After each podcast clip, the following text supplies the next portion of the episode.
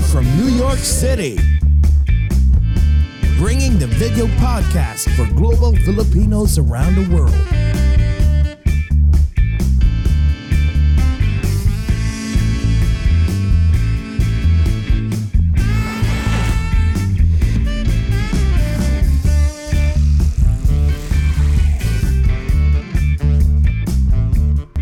Watch and listen as we speak and get to know different celebrities, icons, influencers, and inspiring people. Join Jesse Dang and Jay Cass as they talk about anything and everything while bridging the gap between Filipinos of different generations and genres of choice.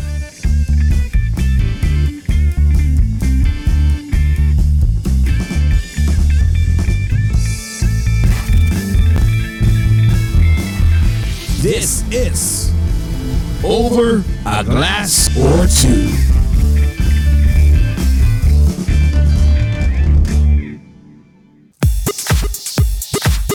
Oh, yes! I missed that. Welcome to the Ogat Club! Yes! Happy Friday po sa inyong lahat! It's Friday night here in the East Coast. So, good morning po, good evening, good afternoon sa lahat ng mga nanonood dito sa US, especially po sa mga tagal Pilipinas at sa mga ah, TFC subscribers. Ayan, Yes. medyo na ano na ako kasi hindi, hindi, hindi tayo 3 to 4 Saan pa times a, a week eh. Once a week na lang kami. Sa mga TFC subscribers po, kumusta po kayong lahat? Especially sa mga taga Kumu and FYE channel, Facebook and YouTube. And Jekas, ikaw naman, go! Yes! Nandito po ako ngayon sa Brooklyn! Good morning po sa lahat ng mga Filipinos and non-Filipinos in different time zones, in different dimensions, in different continents, in different galaxies, in this whole wide universe! Verse! First, first! Kumusta po kayong lahat? Happy Friday po sa inyong lahat. Once a week na lang po ang Overglass or two. So, sana abangan nyo po. Meron kaming mga pasabog na mga weekly guest po namin dito sa Overglass or two. Medyo ano na eh, Correct. nag-slow down na kami kasi naging busy.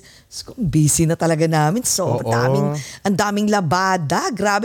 And sa ano pala, congratulations to Elton Lugay ng TOFA, right? The Yes. Outstanding Filipino-Americans. Hindi kami makakapunta sa sobrang pag ako pagod talaga ako. Yeah, it I just started, kaninang 6 kanina, o'clock 6 at o'clock, the Town sobra. Hall in New York City. Yes. So congratulations sa mga awardees. Ano si Tito Boy, Abunda, Tito Boy. Magkikita tayo after TOFA. I had um, a conversation with Tito Boy uh, uh, two days ago or uh, basta nung dumating siya, he called me right away and he said like we're gonna hang out with him, 'di ba? Kasi talagang Jcas, si Jcas talagang pagod din dahil grabe yung labada niyan. Dalawa-dalawa yung ginagawa niya with Giggle and yung day job niya. Ako naman, I just started my new job yesterday. Oo nga. Congratulations, I girl. know, nakakapagod. Diyos ko. Sa, Tatlo tayo ni director na director. I know. na, na, um, ano, it's an it's an honor to work for the uh, the biggest transportation in the U.S., which is the the MTA, Metropolitan Transportation Authority of New York. So, uh, it's an honor. Na miss ko to kasi almost three years na nasa I was working from home. So, ngayon lang ulit ako bumalik sa sa Manhattan, sa New York na talagang nagtrabaho on-site. So, silo, yung mga ka-team ko kasi ako lang Filipino. So, sa mga nanonood, parang may nanonood ng mga ibang lahi eh, no? Oo nga. Wala namang Dahil- manonood ng ibang lahi. Well, all, Pero I, I love my team. tayo eh, di ba? Ay, hindi Oo, naman. Taglish my naman, taglish. Taglish, taglish. Ah. Sana hindi nila mapanood kasi lagot ako. Hindi, okay lang naman kasi alam naman nilang na may podcast tayo. Na every, ano lang naman to, it's a passion project. Yan. Yeah, So, it's a passion fruit project. Ayan. Yeah. So anyways, mag-hi muna tayo sa mga unang nanonood. My God. Hi sa mga sa Facebook muna. Oy, Gia, hello. Of course, love you, Wena. Thank you. And Paolo Hello. also, Pagharyon, maraming salamat. Good morning. Hello sa Ay, si Facebook and Ate YouTube. Hermie. Ate Hermie. Gia. Maru. Ayan, Maru. And ako, ano pa, and sa Kumu naman tayo, Communicens, nandito si Yes. Shara Bell, sinashare niya Yes. ang ating video sa Yes. kasalukuyan. Yes. Uy, maraming salamat sa mga yung manunood at manunood pa tomorrow and the following day dito po sa aming special guest na ko naman. Favorite to ni ano eh, ni Derek, you know? Ang anak ni Ricky J. Punos ko naman. This is Talagang ano legacy. to eh. We're talking about a- legacy Yeah, we're here. talking about legacy. So, nandito ngayon yung anak niya. Kaya excited na ako. So, ito na po. Sige, i, i, I will introduce, of course, ang ang anak ng ate, ng legendary Rico J. Puno. Ayan. Sige po, hindi na ako magpapa lu, ano lu, lu, lili, lugay, Ligoy, lugay, ligoy, ligoy. ligoy, Hindi ligoy Elton pa. Lugay, ligoy, ligoy. Oo nga pala. Si Alton Lugay nasa town hall right now. Okay, with Tito Boy Abunda. So anyway, guys, it's a musical night here and over a glass or two as we are lucky to be graced by an OPM royalty with a, mis- a mission to carry on his father's Rico J. Puno's legacy. He's promoting his own brand of country folk music with his songs like Hindi Na Aasa, All I Need, Bilang, Best Soul, Mapansin, and his song I Remember. Favorite ko to, grabe, ilang beses ko itong pina- pinakinggan, which is also a tribute to his father. Let's get to know more with this handsome singer, songwriter, and acoustic prince. Let's all welcome Rox Puno! Woohoo! Hi everybody. Good morning lahat ng ating mga kababayans and uh, lahat ng ating mga uh, Filipino and non-Filipino who are watching right now. Hello guys. Thank you for being here. Hello, Pero my before before we we continue no, grabe, I'm at the backstage pero tumatawa na ako because of you guys. You guys are amazing. no?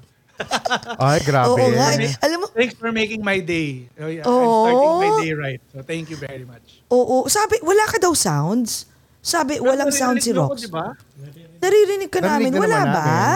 Uy, Ate Pilar Mateo! Ate dito! Hi, Pilar! Hi, Ate Pilar! Ate Pilar, kumusta? Sabi, Tosca Puno Ramos. Yeah, Sabi my sister sinam, is watching. sana sinama mo rin yung sister na si Tosca. Ah, meron She's na. watching right now. Oh, she's watching right now. Hi, Tosca. Hi, Ate Pilar. We miss you. Mwah! My God. Out din kay ano, na, binanggit nyo kanina eh, si Paulo Pagarion. Manager ninyo, Volante yun. Ano, Yes. Yes, it's a dear, Ah. uh, it's a dearest friend of mine. Oo. si Noy pala. Siya nagturo sa akin mag-fishing. Si Ah, Paulo. tal- oo nga. Galing. At totoong ano yan, pangingisda yan ha, Pangi- fishing. Oo, Hindi hindi fi- talaga. Hindi sa email hindi yan. fishing, fish. hindi. Hindi lang, hindi. hindi. Fishing ng mga babae. Hindi, hindi, hindi. hindi. Hindi, hindi, hindi. Sini- Sinimula na agad ni Ako Jessie. na lang oh. magtuturo sa kanya. Ako na lang magtuturo. Hindi, bawal, bawal. Andi dito ay, Hi, Tosca! How Ayan. are ya? Hi, Tosca. Maganda rin Kumusta? tong, ba, ba- ang sister mo, ang ganda rin eh, no? Magaling kumanta yan. Oh my God, yan. nasa, nasa ano talaga, nasa lahi, no? Alam mo, sa totoo lang, pagod na pagod ako talaga kasi second day ko nga ng work ko na I've been working like, bumalik ulit ako sa corporate world.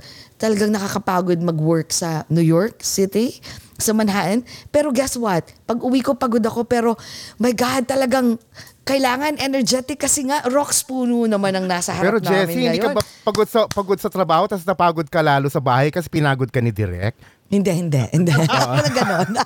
Ito naman, mamaya na yun, ikaw talaga. Inu- So anyway, Inumpisahan mo ng mga babae kay Roxy aga-aga. oo, mamaya na yun. Ayan. Masyado nyo So, naman pinaparamdam sa kanila tatay ko nga si Rico J. Oo, talaga. Wala, wala, wala kadikit na yun eh.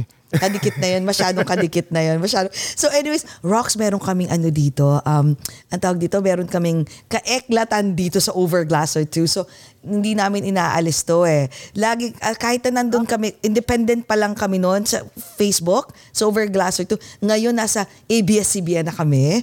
So, Mangingi- hanggang ngayon, manginginom pa rin binibit-bit- tayo. binibit-bit pa rin namin ang pagiging alcoholic namin. Joke. Hindi naman alcoholic, okay. semi lang. Social drinkers. Oh, Ano social ba? drinker. Hello. So meron ka bang iniinom dyan? Meron, syempre, hindi pwedeng hindi ako prepared, di ba? Anong iniinom mo ngayon? Ang iniinom ko ngayon, ano, ah, ang tawag dito, ah, naman ako sa tatay ko to. Sabi nga niya, di sabi nga nung nakakararami, di ba, na mahilig sa babae yung tatay ko. Pero image lang naman yon Kaso parang naman ako ata hanggang sa baso ng kape. Okay. Ay naman ako ata, oo. Ito, tinan niyo, oh, babae pa rin, no? Oo nga. Oh, babae pa rin.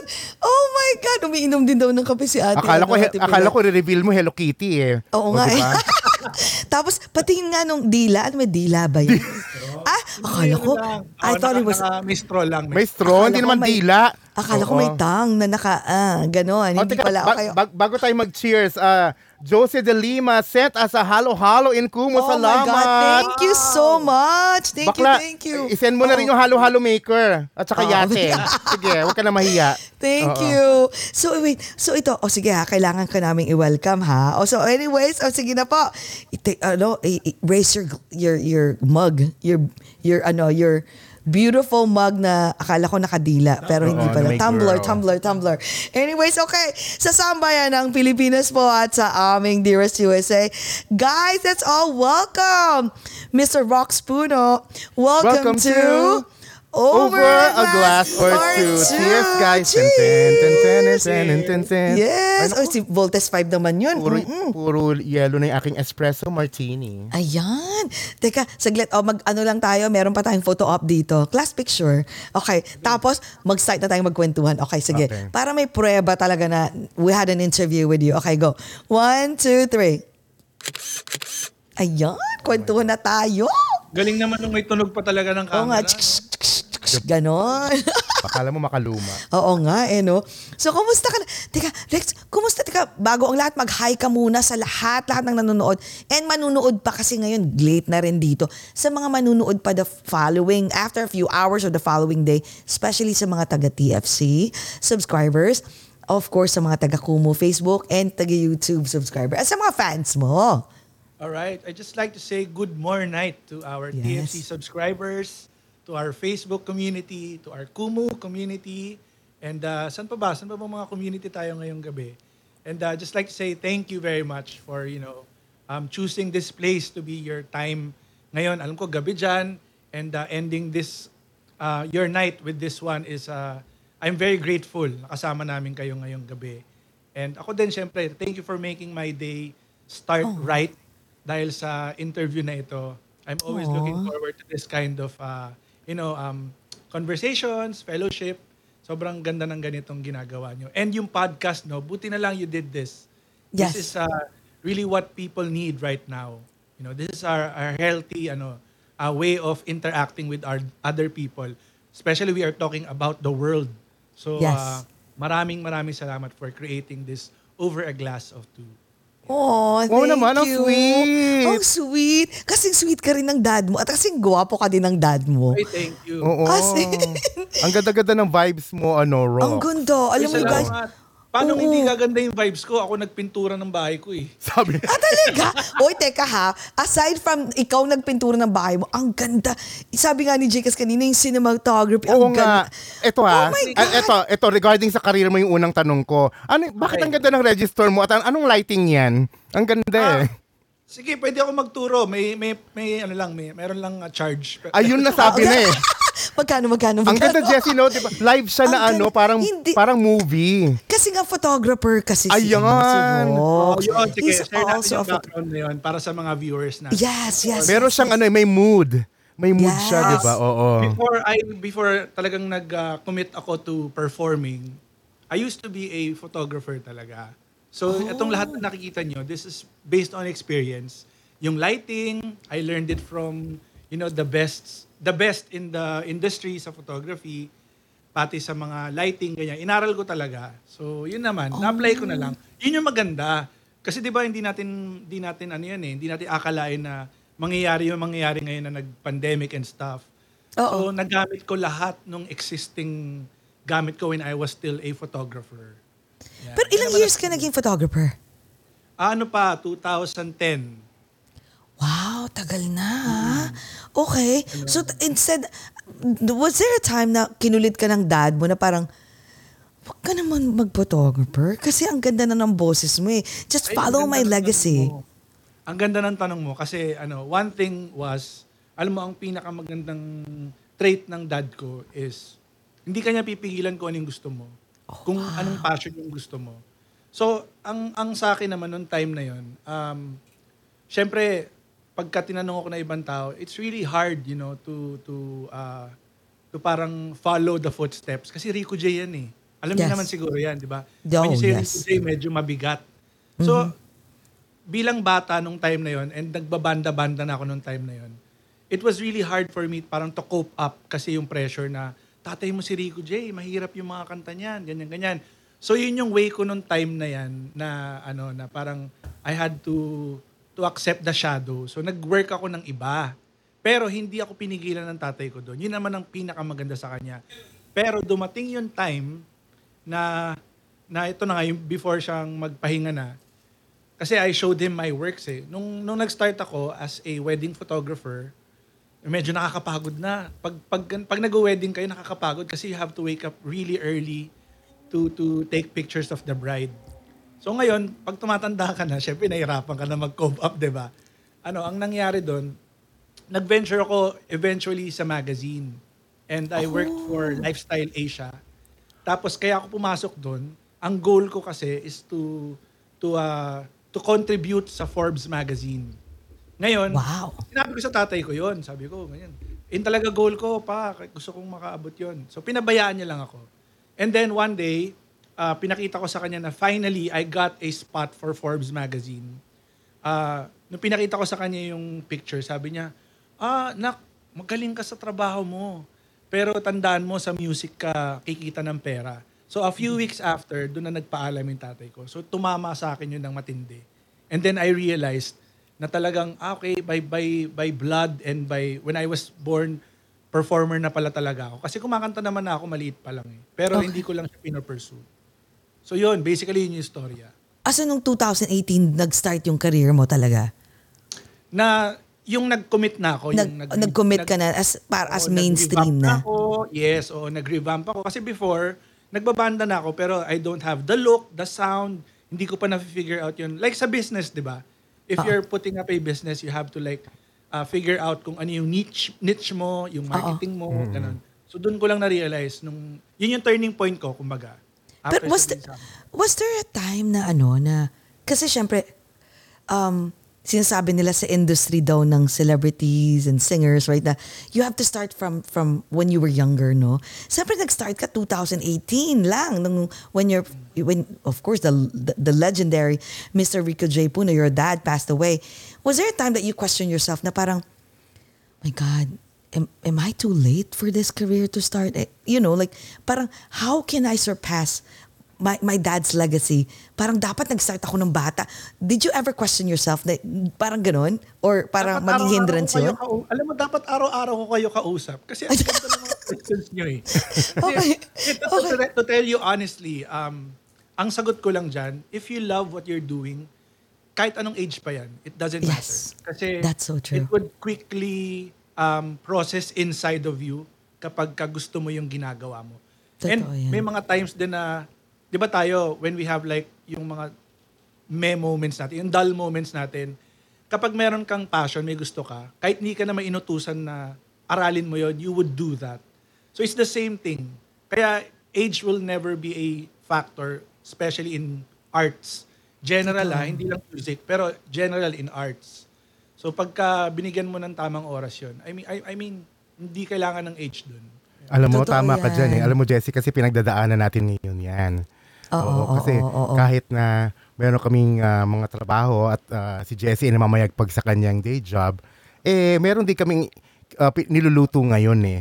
Oh, Di we ba? have an advertising agency. Oo, may advertising agency na, agency kami na, na sobrang na- laki sa Pinas. oh, artistic naman. Ako sa artistic side, si Jessie sa account. So it was it's like a second uh, coming for us to be given uh, this venture na talagang interested kami because it's, it's creative and it's very, ano, ano tawag, it's fun and exciting. Oo, oo, oo. Di ba? oo. i-google mo yan, Gigil. Gigil New York. Oo. Ay, Gigil Advertising. Uy, si- G-I-G-L. Ang, Then now, dahil sa sinabi nyo, you can say na you're living the life. totoo, Diba? totoo yan. You're not oo. holding back onto something. Kaya naniniwala Totoo kami yan. dyan. Pero, Hindi ta- oo.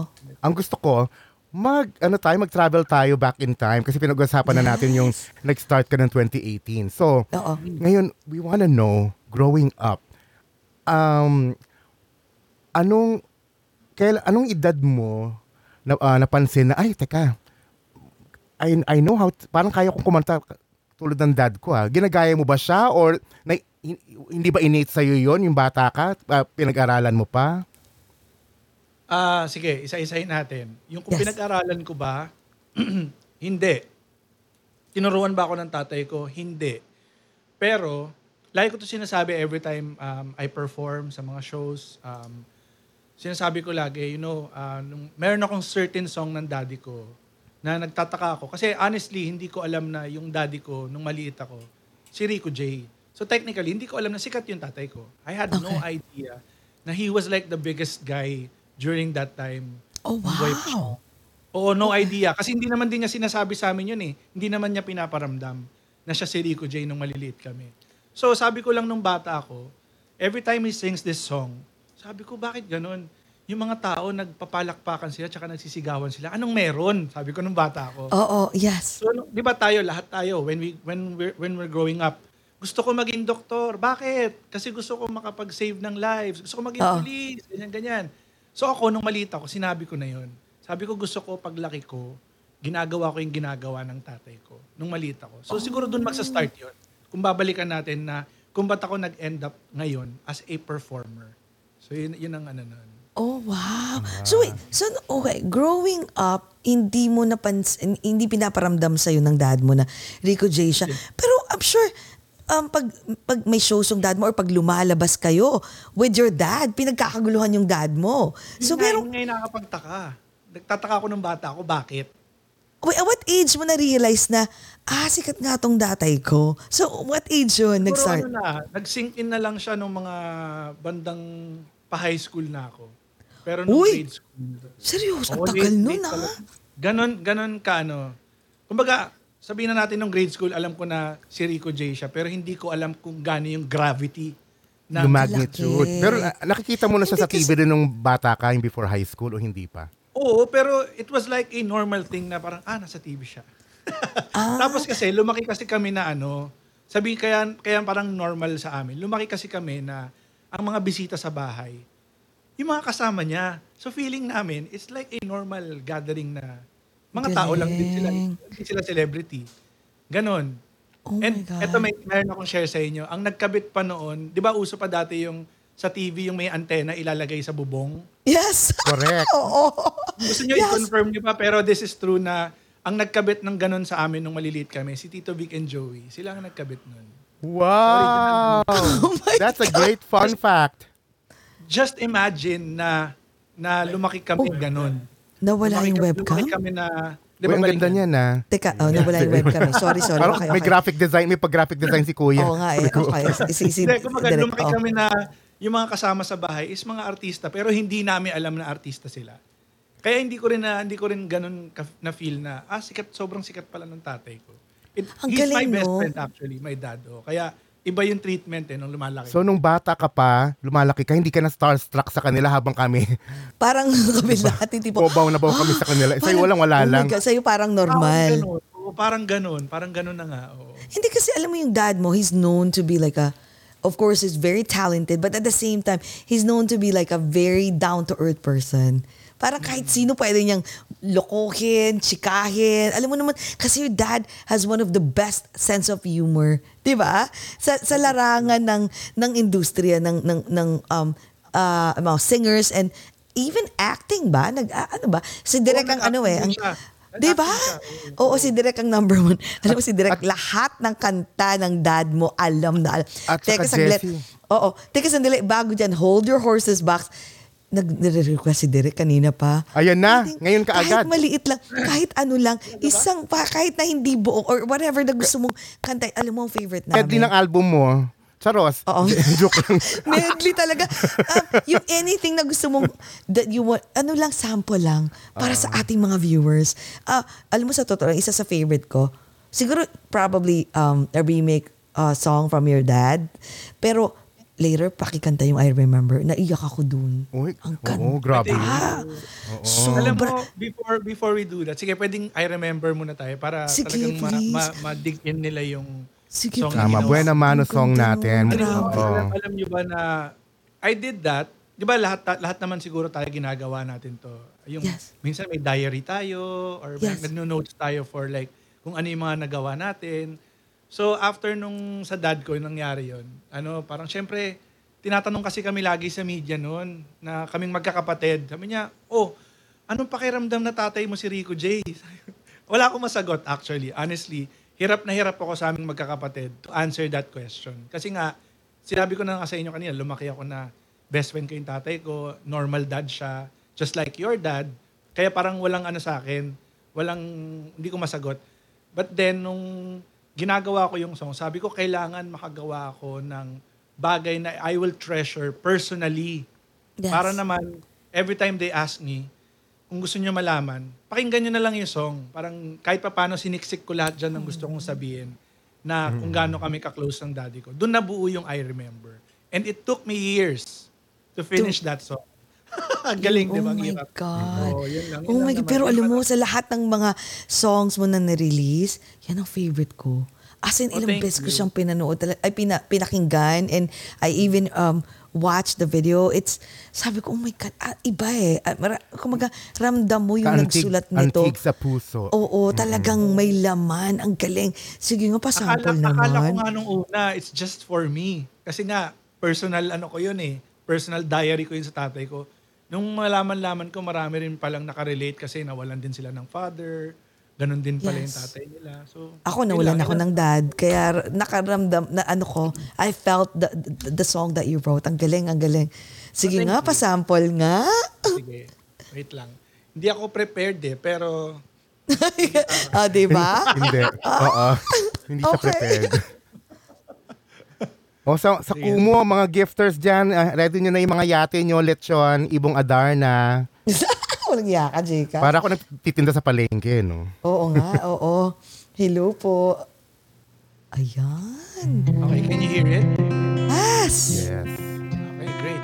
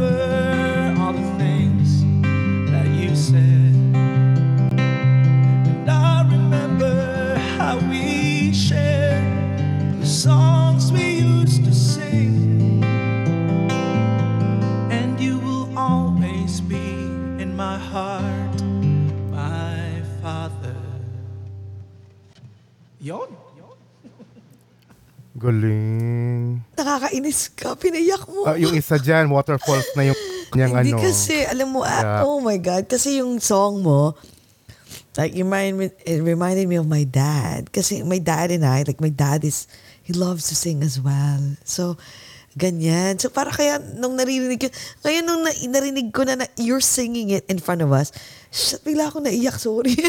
Ang galing. Alam mo, pwede Alam mo, siya. meron, merong ano, merong ano yan. Siyempre, hindi ko na ilalabas yun. Pero ang fun fact, gusto ko lang i-share, no? Yes. Uh, when I was writing that song, I had I have a recording of me. Uh, Siyempre, parang, di ba pag nakasulat ka ng kanta, kailangan ilagay ko kaagad yan kasi makakalimutan ko. So I had, I had, I have this recording na humahagulgul ako while doing that song. Yeah, So I, galing. I feel you for for crying. No, It- it's good. It's a good thing.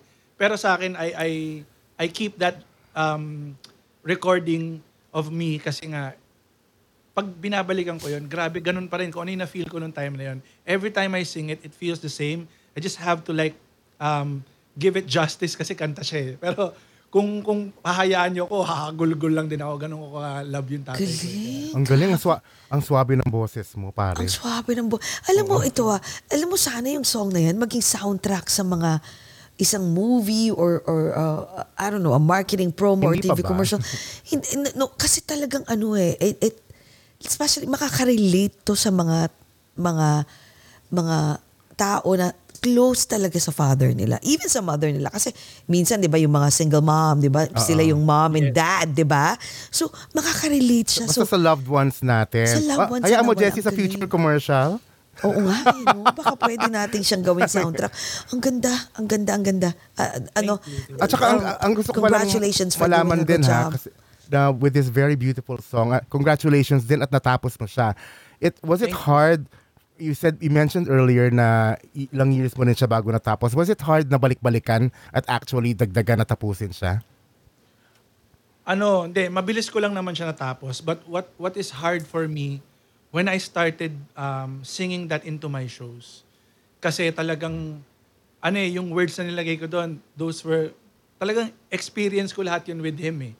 Kaya every time I sing that, naaano pa rin ako, yung kinukurot pa rin ako. Kailangan ko lang talagang matiis kasi nga, I have to sing it to, to the Oo, you have to get Pero- through the song and finish song, it. yeah. Oo. Pero na-mention mo so many times, no, that your dad was your best friend. And na-feel ako while you're singing it and you're you're you're you're you're you're, you're disclosing everything about about your dad, your relationship with your dad. Gaano kayo ka-close? Like sige nga, kasi sinasabi na, oh, the, my dad, I'm close with my dad, he's my best friend. Pero pero in reality, they're just okay. Pero gaano kayo ka-close nung dad mo? Like, ano yung mga, in- balik mo nga yung mga ganong instances niyo ng dad niyo kung gaano kayo Para- ka, para mag, ano, mag-best para- friends. para mas maraming makaka-relate, no? Yung parang pag meron kang close friend na na sa in real life, close friend mo, best friend mo na you can share anything. Like kung ano yung likes mo, for example, ah, kami parehas kami tatay ko, we love shoes, we love ah, watches, we love um, just having time together kahit di kami magsalita. 'Di ba ganun yung mga mga tunay na mga magbe-best friend, yung you can share anything under the sun. Ganun kami ng tatay ko. I can talk to him um, anything na hindi ako nahihiya. Kasi normally, di ba, pag tatay mo or magulang mo, may mga konting hesitations. Oo, true yan. Oo, Yes. Sa akin. Di ba? oo. I mean, nakaka-relate lahat doon. Pero, ay, wala akong ganun. Hindi ako nagkaroon ng inhibitions or anything. Galing. Pagdating sa tatay ko, I can, I can like, tell him na, oh pa, ganun, ganyan, ganito, ganyan, ganun, ganun, maganon, ganon kami. Eh, Kahit love kilala life? rin yung, kila, Oo, kilala rin yung, oo. love life din? Oo. Alam mo, share ko sa inyo kasi since love life pinag-usapan natin. May Okay. time kasi nung, ah, syempre nung ano pa ako, nasa school pa ako nun. So I had to live with him kasi syempre lahat ng kapatid ko na ano, nung bata ako, puro babae. So wala nga namang masama Yes. ako sa kanila, di ba? So nung sumama ako sa tatay ko, syempre as I grow older, syempre nagkaka-girlfriend ka na, ganyan-ganyan. So ano lang naman to, sabi niya, nung time na yon, sabi niya, Rox, kinausap ako. Pin- Pinatawag, tinawag niya. Rox, kailangan natin mag-usap. Bakit po? Ganyan, ganyan. Medyo importante itong sasabihin ko at kailangan ma-realize mo na yung mga ganitong bagay. Kasi luma- lumalaki ka na eh. Sabi niya, O ano nga po yun pa? Sabi ko gano'n, pinatatagal mo pa. Sabi niya, Hindi, um, di ba na- napansin mo naman, nasa condo tayo. Yung kwarto mo nandyan, kwarto ko nandito. Eh dinadala mo yung girlfriend mo sa bahay. Niya, Ganon. Eh syempre meron din daw siya nung time na yun. Eh Same kayo dalawa. hindi. Na, ito na, nagkataon kasi, yung condo na pinapagstayan namin, iisa lang yung CR, nasa gitna ng git, dalawang room namin. Oh my Sabi niya, God. Rox, panahon na. Sabi niya gano'n, panahon na, Rox, para magsarili ka na ng unit mo. Sabi ko, bakit? Hindi pwede, isa lang yung CR, mamaya magkapalit tayo ng girlfriend. Pero ano lang. Parang sitcom ah. o parang gano'n na nga. Dari. Darico and Rock Show. Diba? Yung, Gan- ganun, ganun, ganun, ganun kami ka-close ng tatay ko. Parang he makes things lighter for everything. Parang ganun. Ganun, ganun siya kakulit. So wait, so ang dad mo kahit si si Sir Rico is kahit ano, kahit na uh, we all know that he's a comedian, right? Like ang galing pa nga niya yung mga maginoo medyo bastos. Actually yun yung that's what everybody loves about him kasi hindi lang siya yung ordinary singer. Like he makes fun, uh, he he makes everyone laugh pero ang galing nung mga yung mga jokes niya pagdating sa mga kab- kabastos. Yan ang gustong-gusto ko eh, yung mga yun ang na talagang ano eh, na lahat. eh. As in, talagang yun yung tumatak sa amin kahit na hindi pa ata kami pinapanganak noon kahit lumala- lumalaki na kami favorite na talaga siya ng ng buong ano mga tita, lola, lahat. So an- so kahit na in reality sa bahay nyo sa household, ganun din siya. I mean, of course yung isang Oo. joke mo, Lalo pero na yung pag kami everyday. magkasama. Kasi syempre ako, naiintindihan ko yung tatay ko, lalaki din ako. eh. Alam ko na Oo. yung, yung pakiramdam. Kaya sobrang ano kami nun, vibes na vibes kami nung tatay ko. Galing, no? alam mo, swerte mo. Oo. Kasi hindi lahat Huwag ng... na natin masyadong i ano i-buklat yung mga ano niya. Syempre eh. Mga babae. Inulit ka naman ni Jessie, Pero mga babae niya. may- Oh, marami ako ma-share kasi ako talaga ang first. Ay, ano ba kailangan mo? Uy, Ah, wait, wait, wait. Gusto mo ba kumuha ng vodka? Il- ipatakbo Oo, dun ano sa ba? kape mo? Alam mo, para dapat gabi mag-open sa up inyo, ka? umaga sa amin eh. Oo Kasi nga. kaya naming uminom eh, kahit, kahit g- umaga eh, para mas maraming... Hindi, hindi niyo Yes. ako malalasing. Yung natutunan ko sa tatay ko, malakas uminom yun. Ay, Sasalita. malakas ka din. Malakas ka rin pala uminom. Hindi, marunong na. Marunong. Ano favorite Ah, mo? marunong. Anong choice Ano of poison mo? Naku, tumatanda na. Oh, pero Mga before, ano- ganun, hard, mga hard. Ah. Uy, pero ito ah, you're only on your 30s. Pero, I mean, at least, kasi usually pag nasa 30s pa lang, sa ano pa rin eh, there, andun pa rin yung anong kas, kasar, sar, sara, Ano? Sa- Kasagsagan. ayun, sa, ka, kasa, yun, whatever, kasarsagan. Ka, ano, kasa, Ano sorsogon? oh, kasorsogon. Lugar yun eh. Kasors, oh yeah, kasor, kasorsogo, sa, sa, sa, yun, whatever, kung ano yung sinabi ni Jikas. Di ba, nandun pa ka sa peak ng, of course you still wanna go out and you wanna have fun, you wanna drink. Pero, parang, you kept on repeating na, uy, ano na, parang, oh, tumatanda na, hindi ko na kaya uminom ng ganun. Bakit parang masyadong maaga? Parang na- medyo na-realize mo. Talaga kayong kausap everyday. Ang ganda Yeah. ng. Oo nga. Bakit, ba, balik tinanong ni Jessie, bakit manong ka na daw ngayon? At exactly. I mean, how, what happened? Yung, natutuwa ako yung idea kasi ng yung questioning niya is para sa lahat eh, yung, yung may matututunan sila. Yes. Na, na- na-appreciate ko yung part na yun. So kaya ako naman sinasabi na ano na parang tumatanda na. Kasi naman um ang pinaka tinatreasure ko din na ginawa sa amin ng tatay namin is maaga kaming ginawang independent. So I was I was in high school. Kaya nga yung, yung kanina yung sinabi ko sa inyo yung joke na kailangan ko ng bumukod, it really happened during my high school years. Tapos Wow. sabi niya, sabi ko, bakit bakit kailangan kong ano, umalis, ganyan, ganyan. Hindi, ano, kailangan mo matutunan yan kasi pagdating ng panahon, gagawin mo rin yan. And kailangan ngayon pa lang ma-experience mo na yung, yung may bills, meron kang kailangan asikasuin. Wow. So ako naman, nung bata ko, sabi ko, paano ko babayaran yun? Sabi ko, inag mo, pasok pa ako sa eskwelahan. Pero gusto lang niyang pa-experience. Pero technically, siya pa rin naman nagbabayad noong time na yun.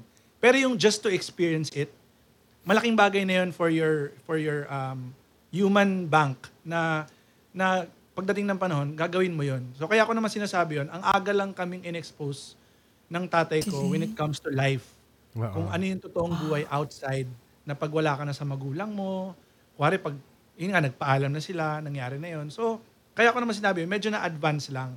So, yung idea na napulot ko sa kanya na mahilig mag-research, mahilig mag-advance, kakagaya niyan. Yung tatay ko, napaka, karpentero ho yung tatay ko. In, in Yes. reality. Oo. In, oo. So yan, napulot ko sa kanya yan yung, yung ayan, pag, pagpintura, pag, pag-ayos ng bahay, napulot ko lahat sa kanya yan. Kaya ang laki ng ano ko dyan, pasasalamat ko sa tatay ko. Plus, sinasabi rin sa akin before, sabi nila, Teka, tatay mo si Rico J, pero ano, ito very important tong itong sabihin ko kasi I I I hold on to this. Um, sabi niya, sabi ng mga tao, tatay mo si Rico J, pwede ka naman pasikatin ng tatay mo, ba't di niya ginawa? You know, yung sinabi ko lang sa mga nagtatanong nun. Um, pinaka magandang ginawa ng tatay ko na appreciate ko, kinausap niya ako one-on-one. Sabi niya, Rox, pasensya ka na ha, kasi hindi kita na-build up kagaya ng mga kaibigan natin na na-build up nila yung anak nila. So ako naman, sabi ko, hindi pa okay lang. Sabi ko, wala namang kaso sa akin. Sabi niya, hindi, pero may explanation kasi ako, sabi niya. Sabi ko, sige, ano nga, ano explanation niya, "A- ako lang naman, bilang tatay mo, ayaw ko lang kasing lumaki ka na parang ampaw. Yung sa siopaw, yung walang laman. Yes. Yung, diba, yung pag kinagat nyo, ah, tinapay lang, wala yung laman. So gusto niya, parang pag wala na siya, pag nag, pwede akong mag-isa, pwede akong mag-stand alone as a performer, as a singer, as a songwriter. Yun yung goal niya. Hindi yung dahil ah, sinabi lang niya na anak ka ni Rico. Eh kasi parang yung ibang tao, alam mo, hindi naman natin maipinta, no? Pero may mga, may mga ibang tao na pag sinabi lang, anak ni Rico Puno. So, di ba? May mga ganun. Hindi natin, hindi natin maalis yun. Oo. Totoo yun. ano natin yun? We just have to accept it. Yung iba-iba Pero reaction. yung sa personal mo na may ganun kang klaseng pakiramdam na, ah, binild up pala ako ng tatay ko, maliit pa lang ako. Ngayon, ganito na ako. Kaya pala, pag sinasabi ko na tumatanda na, kasi I really see things different right now, especially in my career, music career, kung gaano ako ka-focus sa part na yun. Yun, yun lang naman. Grabe. Alam mo, Ah, he na- started out na- young pala. Yun pala Na-inherit, yun. in- nagulat lang ako kasi, kasi that only shows na, kasi I know, I know a lot of people na, marami kasi din ako naging friends in different walks of life na, alam mo yun, na tipong, even on their 20s or their 30s, na their, their, their family, their parents are trying to um, teach them and parang ma-inculcate sa utak nila na, oh, dapat mag-start ka na ng ganito. Pero parang paurong lumalaki. Gets mo? Na parang instead of parang matuto, nagre-rebelde. Kasi parang, bakit mo ginagawa sa akin to? Dapat ganito. I'm entitled to this, to this, to that. Pero ikaw, believe kami sa'yo kasi in- hindi mo tinake yun na parang, ba't ganun dapat? Tinake mo siya as, it's gonna, it, kumbaga, eventually in the long run, I would learn something from it.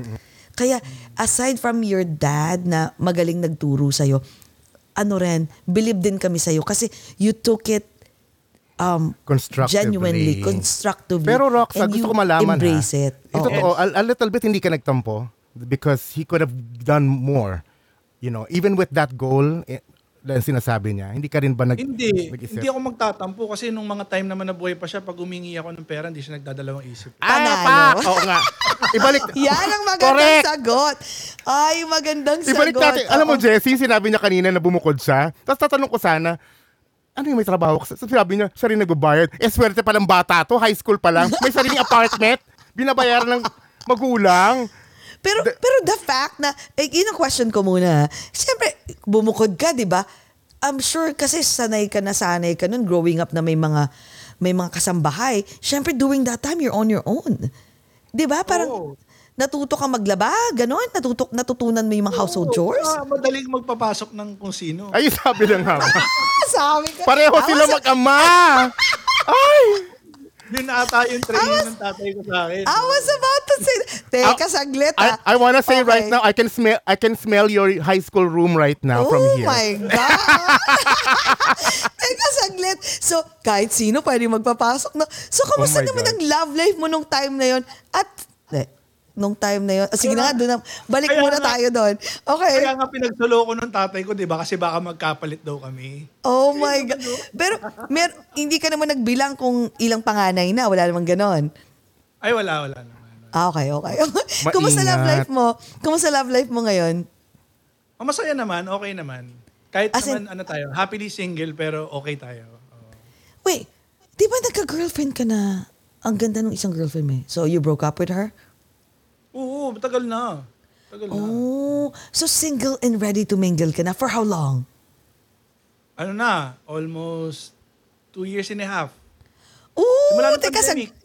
Hindi Teka, kasi sag- ang nangyari ganito. Okay. Okay, go. Ano, nasa, before mag-start yung lockdown, nasa Amerika ako noon. So, Saan syempre, dito? Hindi kami nag, di, sa California. Hindi Ah, kami California. nag-usap Okay, nung, nung ex ko noon. So, pag uwi ko, syempre parang dahil sa time na hindi ka nagkita, tapos nag-lockdown pa. So, alam mo na, yung typical na nangyayari sa mga Pinoy ngayon, di ba, nung lockdown, ang dami naghiwalayan, nakiuso ata yung ex ko nung time na yun. Pero okay lang.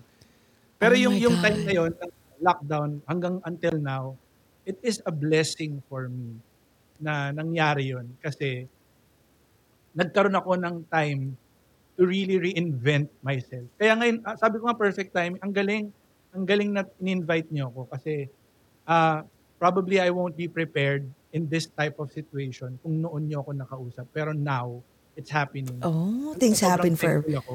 things Oo, happen for a reason, Things no? happen for a reason. Yeah. So, I'm really thankful na na-invite niyo ngayon and I get to share my story sa ibang tao. So, yun. yun. Galing. It's an honor. Pero saglit ha, balik tayo dyan sa love life ha. Yan ang favorite Kala mo nakatakas ka sa mga mites ha? Teka, saglit. Nag-explain na nga ako eh. Kahit din, dinala mo pa, okay, dinala mo pa kami sa California. Balik tayo. Teka, balik tayo sa love life. Teka, teka, teka. teka. Oh, si Jory. Si Jory is here. Hi, Ah, Jory. si Cory yan, si Cory. Hi, I Day. know. Ayan si oh, Rock Spooner Music sabi, like father, like son. Ha, ha, ha. So anyways, ito. So wait, so now that you're single for two and a half years and ready to mingle, so anong anong preference mo? Anong hinahanap ni ni or ano yung preference mo o nandun sa checklist mo na type of person na that you wanna be with as a partner? Honestly, Itsura ano, muna, ano ba? Yung buong attributes, ano ba? Go. Hindi, ano naman yun. Hindi naman mawawala yun. Lagi namang first yun eh, yung itsura. Okay. Pero wala naman akong personal preference, no? Mga malajikas ba? ano lang Joke. siguro, Man, mala Jessie ba? Yung mga mistisang bangus ba? Mga gusto mo? Okay, go. okay, go. Sorry for interrupting. Okay, go. lang naman siguro, um, kung meron ka lang makakilala na na maintindihan yung ginagawa ko. Yan. Oh. Siguro yan lang. Yan muna. Kasi pagka, kasi really, I really consider myself ngayon as a um, career-driven guy. So, kung merong makakaintindi nun, kasi as in paggising ko, I, all, all I research about is all about music. Pinapanood ko yung mga past videos ng daddy ko. I study them. Um, I learn a thing or two in performing. So talagang medyo in-depth, in-depth yung ano ko ngayon, yung situation ko regarding about music. Kung may makakaintindi nun, na ganun yung, yung passion ko at career ko, pinagsasabay ko sila lahat. I think that's a good, ano, good trait. Pero na, hindi, ito ah. Siyempre, ano na yun eh. I feel like that's secondary because you need to know that person first that she's she's willing to accept that from you, right? Pero siyempre, pag unang tingin mo pa lang, di ba, hindi mo naman malalaman na that person will Yeah, accept you. So, ano yung mga unang-unang mga, ano yung mga type mong sa isang babae? Oo. I'll, I'll still go for, ano, syempre, Pinay pa rin, Asian. Oh. Oo, iba talaga ang O yung mga Asian, ta- no? o, ito naman, sa itsura Ayan kanina na. ngayon, di ba? O, ah, sa mga talent, gusto mo ba yung naghihiwalay yung bibig niya? Ano yung... Nagsisircus, may sinasabi Nag- nag- naghihiwalay yung panga. Ayan, gusto mo Ay, yung ganyan? Paano naghihiwalay pa nga? I mean, I don't Parang, ano mo, understand. parang, parang mali yung tanong mo kung gaano kalaki dapat. Ay! Nahiya, nahiya pa ako eh. Nahiya ka pa, malagya ka talaga. Yun, yun, Ako na nga nagsimula para sa'yo. yun ang gusto ko Oh, di ba? sabihin. Oh. Hindi na yun. Alam mo, you have the sense of humor of your Oo dad. nga, Ang ayan, galing. di ba? Very witty.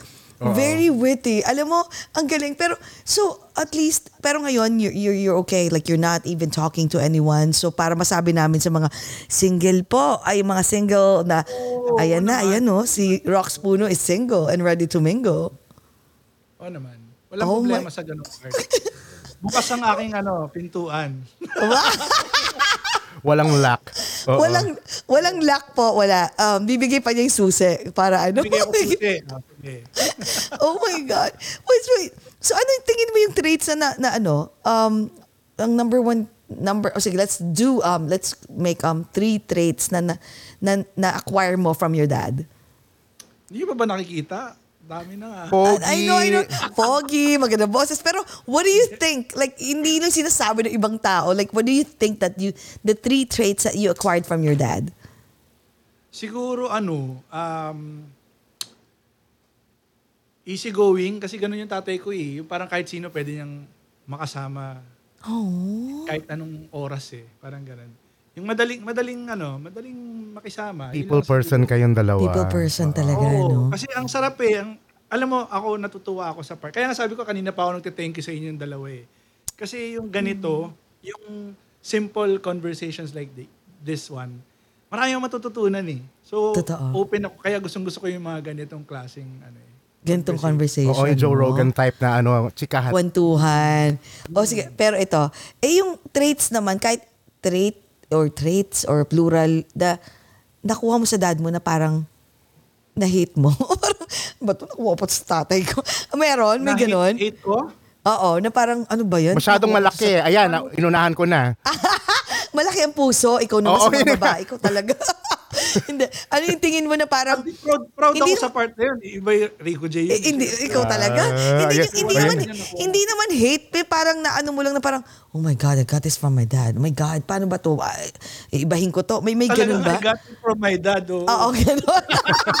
may ganun, may ganung traits. May isang parang, alam mo yung similarities na napansin mo, na, Hindi, siguro yung ano lang, yung pagdating siguro sa, ah, maano kami sa, siguro sa babae, parang, ano kami, ay, hello, gano'n, yung, yung parang pag nilambing kami, wala na, gano'n. ay, patay! it, it, ano siya, maginoo, mas bastos. Ayan, yun siya. oh my God. Grabe, no? Pero, was there a time na parang, ano, parang hindi ka pa naiinis na sa mga comparisons? Kasi syempre, I mean, di ba? Ay, hindi. Do you find it like... embrace ko pa nga kasi hindi ko na kailangan magsalita. Alam na nila yung mga pwede mangyari. Ang galing. Oo, ang galing. Ang galing, ang galing. Anong favorite mo na ano, na moments yun ng dad mo? Na, alam mo yung growing up, na yung isa or dalawang Ah. bagay na you can never ever forget? Pag nag-golf kami, yan. Oh my God. Ay, siya. Yun siguro yung hindi hindi ko makakalimutan na growing up na kasama ko yung pinaka pinaka bonding ko sa kanya na walang wala wala kang kalaban kasi he's a very ano eh busy person so maraming gustong maraming gustong lumapit at kumausap sa kanya pero yung pag nag-golf kami nun kami lang talagang dalawa at yung mga caddy girls yung kasama sa golf Ah, sama kayong dalawa lang eh. Naniwala na ako. Siyempre kailangan may payong girl ko. No? Oh may, my may, teka, may taga-payong, may taga-hawak ng golf clubs ninyo. Yan, oh. Tsaka mga bata yun. Oh. Oh my God. Oh. golf ba yun o kabaret? Teka lang, yung totoo. golf course, golf course. Ah, golf course. Akala ko kabar. Walang ya- Baka golf, golf. ah, Golf, golf, golf, golf, golf. golf. Tapos kabar. Diba? Walang yaka talaga, Speaking Jcas. Oh my God.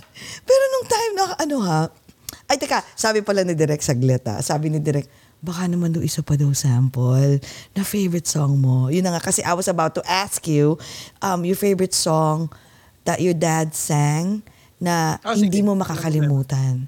Yes. Yun na lang yung sinabi ko sa inyo na ano, naging turning point ko nung bata ako. Sabi ko, gusto ko paglaki ko, ano, yan yung gagawin ko sa stage. Oh my God. Sige, sige, sige, sige. Oh my God, it's an honor talaga. Teka, hindi ako prepared ah. Wait lang. Oo nga, sige, sige. Kala, kala ko piano naman yung lalabas mo. eh. Ano ba yun? Piano na. Mamaya drum set na. Drum set na, oo. okay, sige. Eto, hindi ko nasasabihin yung title kasi I'm sure familiar naman kay Rito. Yan. Sige, wait lang. Ayusin lang natin tong ano natin. Hello mga Kumunisens. Thank you for watching sa Kumu. Okay na, narinig niyo na? Yan. Yes. Yes. Meron pang ano to eh, may intro pa to eh. Pagka ginagawa niya sa stage. Gagawin natin. Kasi ito yung nakita ko nung maliit ako. Hey no. Everybody's talking about the good old days. Ang sarap isipin ng mga bagay na nagpaligay sa iyo. noon. Naalala mo pa ba yung first love mo?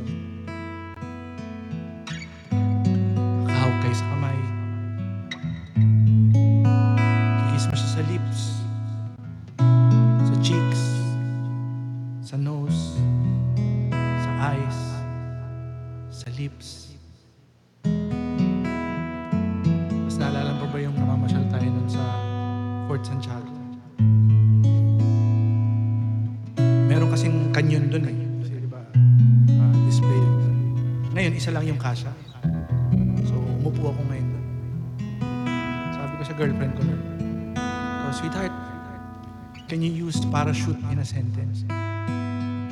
Paano yun? Huwag ka malikot, parachute. Can it be that it was all so simple then? Or has time rewritten every line? And if we had the chance to do it all again, tell me,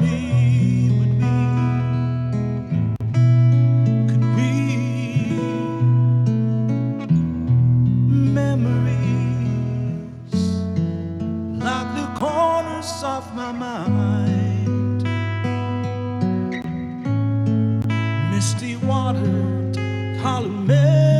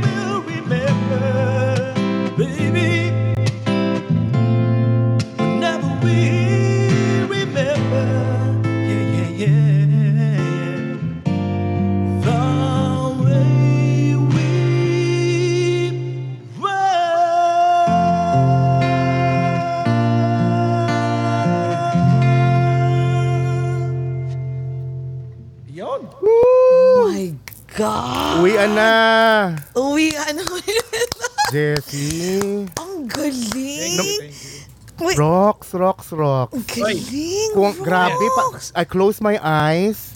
Na- and ah, I- it, yes. it was Rico J. Puno singing, including the growls, rar, lahat ng Rar. Pero sadali, ah, do- during that time na, syempre, na-mention mo kanina na this was your turning point na when you were younger na parang, mm, I wanna be like my dad growing up. So syempre kinakanta mo, di ba? You were trying to emulate your dad while singing his songs. Meron ba, was there a time na tipong yung dad mo nagsabi na, hindi, mali yan. Ito, dapat ganito, dapat ganito, dapat... Yun nga, yun nga. Tawag, talagang sobrang natutuwa ako kasi yung mga tanong yun yung mga inaantay kong mga questions eh. Parang inuman lang to. Ano ka ba? Pag nag-inuman tayo, ganito lang din yung mga tatanong namin sa'yo. Okay, game. Kasi, kasi parang yung tanong mo, ni-rephrase mo lang kung tinuturuan ba kami ng daddy namin. Yes. Yes. Pero honestly, no. Never. Never niya kaming tinuruan oh my God. kumanta.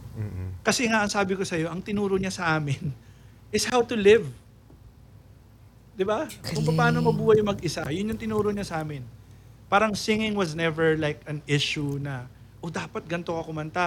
Nung narinig niya lang ako one time sa kwarto ko noon na lagi akong kumakanta. Yes. And then, pumipiyok-piyok pa nung nagsa-start pa lang ako. Sabi niya sa akin, alam mo, Rox, ang ito lang tinuro niya sa akin. Sabi niya, always remember, no, when you sing, okay lang magkamali. Okay lang na mawala ka sa tono during the show or anything. Pero tandaan mo, kapag ka ang priority mo is to sing from the heart, wala na, mawawala, madidefeat na lahat ng purpose na yun.